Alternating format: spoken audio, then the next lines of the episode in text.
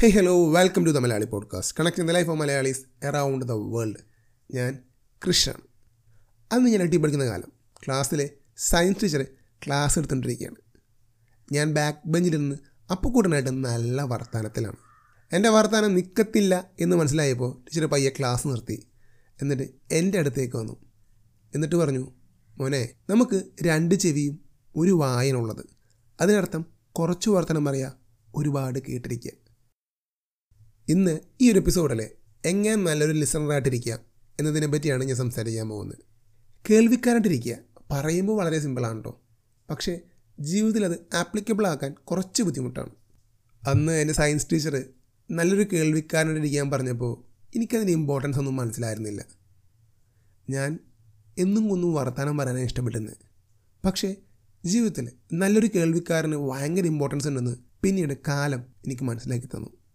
ഞാനൊരു ചെറിയ ഇൻസിഡന്റ് പറയാം.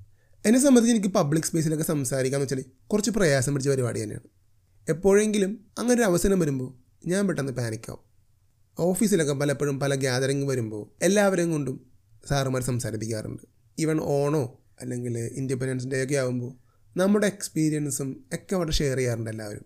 അപ്പോൾ പലപ്പോഴും എന്റെ കൊളീഗ്സും ഫ്രണ്ട്സൊക്കെ അവരുടെ ഒരു മെമ്മറീസ് ഷെയർ ചെയ്യുമ്പോൾ ഞാൻ അതൊന്നും കേൾക്കാതെ ഞാൻ എന്താണ് പറയേണ്ടത് എന്ന് ആലോചിച്ച് തലപുകയ്ക്കായിരിക്കുള്ളൂ അതിനുശേഷം ഞാൻ സംസാരിക്കുമ്പോൾ എനിക്കത് നല്ല രീതിയിൽ സംസാരിക്കാൻ പറ്റാറില്ല. അപ്പം എന്നെ സംബന്ധിച്ച് ഞാൻ അവർ പറഞ്ഞ ആ നല്ല മൊമെന്റ്സ് മിസ്സാക്കി.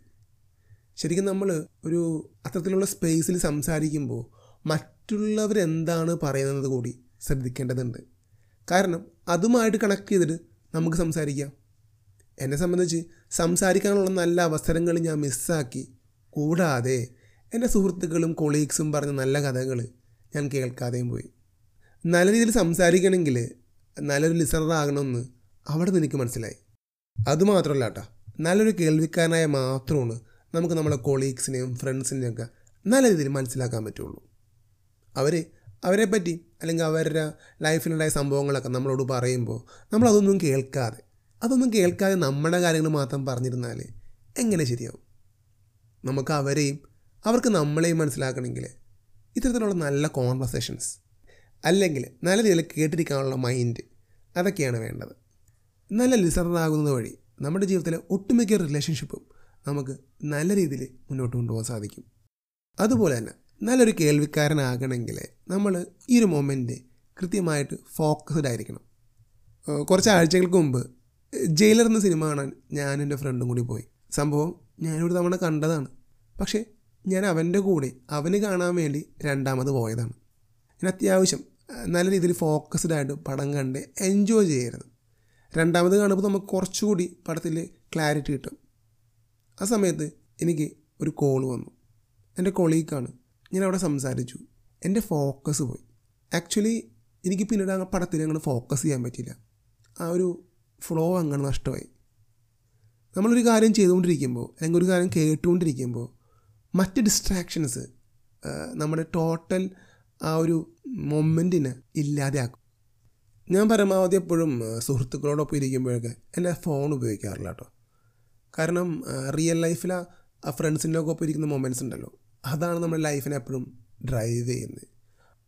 അത്തരത്തിലുള്ള ആ ഒരു നിമിഷങ്ങൾ നഷ്ടപ്പെടുത്തിക്കൊണ്ട് നമുക്ക് മുന്നോട്ട് പോയിട്ട് പ്രത്യേകിച്ച് കാര്യമൊന്നുമില്ല.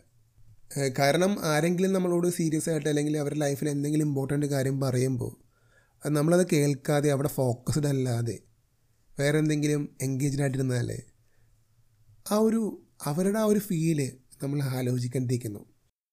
ഈവൻ തിരിച്ച് ചിന്തിച്ച് നമ്മൾ എന്തെങ്കിലും സീരിയസ് ആയിട്ട് ആരെങ്കിലും പറയുമ്പോൾ അവരതൊന്നും കേൾക്കാതെ പോലെ അവരുടെ ഫോണിൽ കളിച്ചിരിക്കുകയാണ്. അങ്ങനെയാണെങ്കിൽ നമ്മുടെ അവസ്ഥ ആലോചിച്ച് നോക്കിയേ.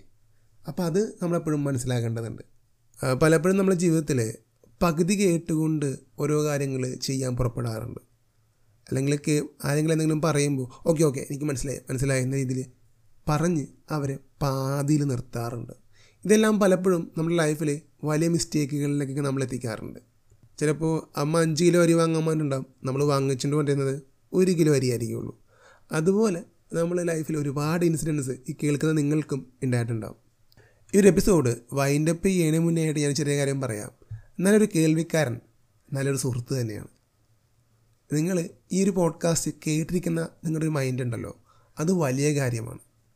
അതൊരു ഗിഫ്റ്റാണ് ലൈഫിൽ നമ്മൾ നല്ലൊരു കേൾവിക്കാരനാകുക കേട്ടതിന് ശേഷം മാത്രം മറുപടി പറയാൻ ശ്രമിക്കുക.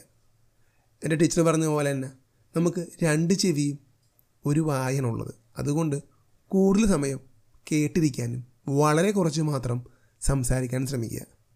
അപ്പോൾ ഈ ഒരു എപ്പിസോഡ് ഞാൻ വൈൻഡ് അപ്പ് ചെയ്യാണ്. നിങ്ങളുടെ അഭിപ്രായങ്ങൾ എന്തായാലും എന്നെ അറിയിക്കണം. ഡിസ്ക്രിപ്ഷനിൽ എന്നെ കോൺടാക്ട് ചെയ്യാനുള്ള ഡീറ്റെയിൽസ് കൊടുത്തിട്ടുണ്ട്. അതുപോലെ തന്നെ നമ്മുടെ വാട്സപ്പ് ചാനലിന്റെ ലിങ്കും കൊടുത്തിട്ടുണ്ട്. അപ്പോൾ അവിടെ കയറുക നമ്മളെ ഫോളോ ചെയ്യുക. നിങ്ങളുടെ അഭിപ്രായങ്ങൾ അറിയിക്കുക. താങ്ക്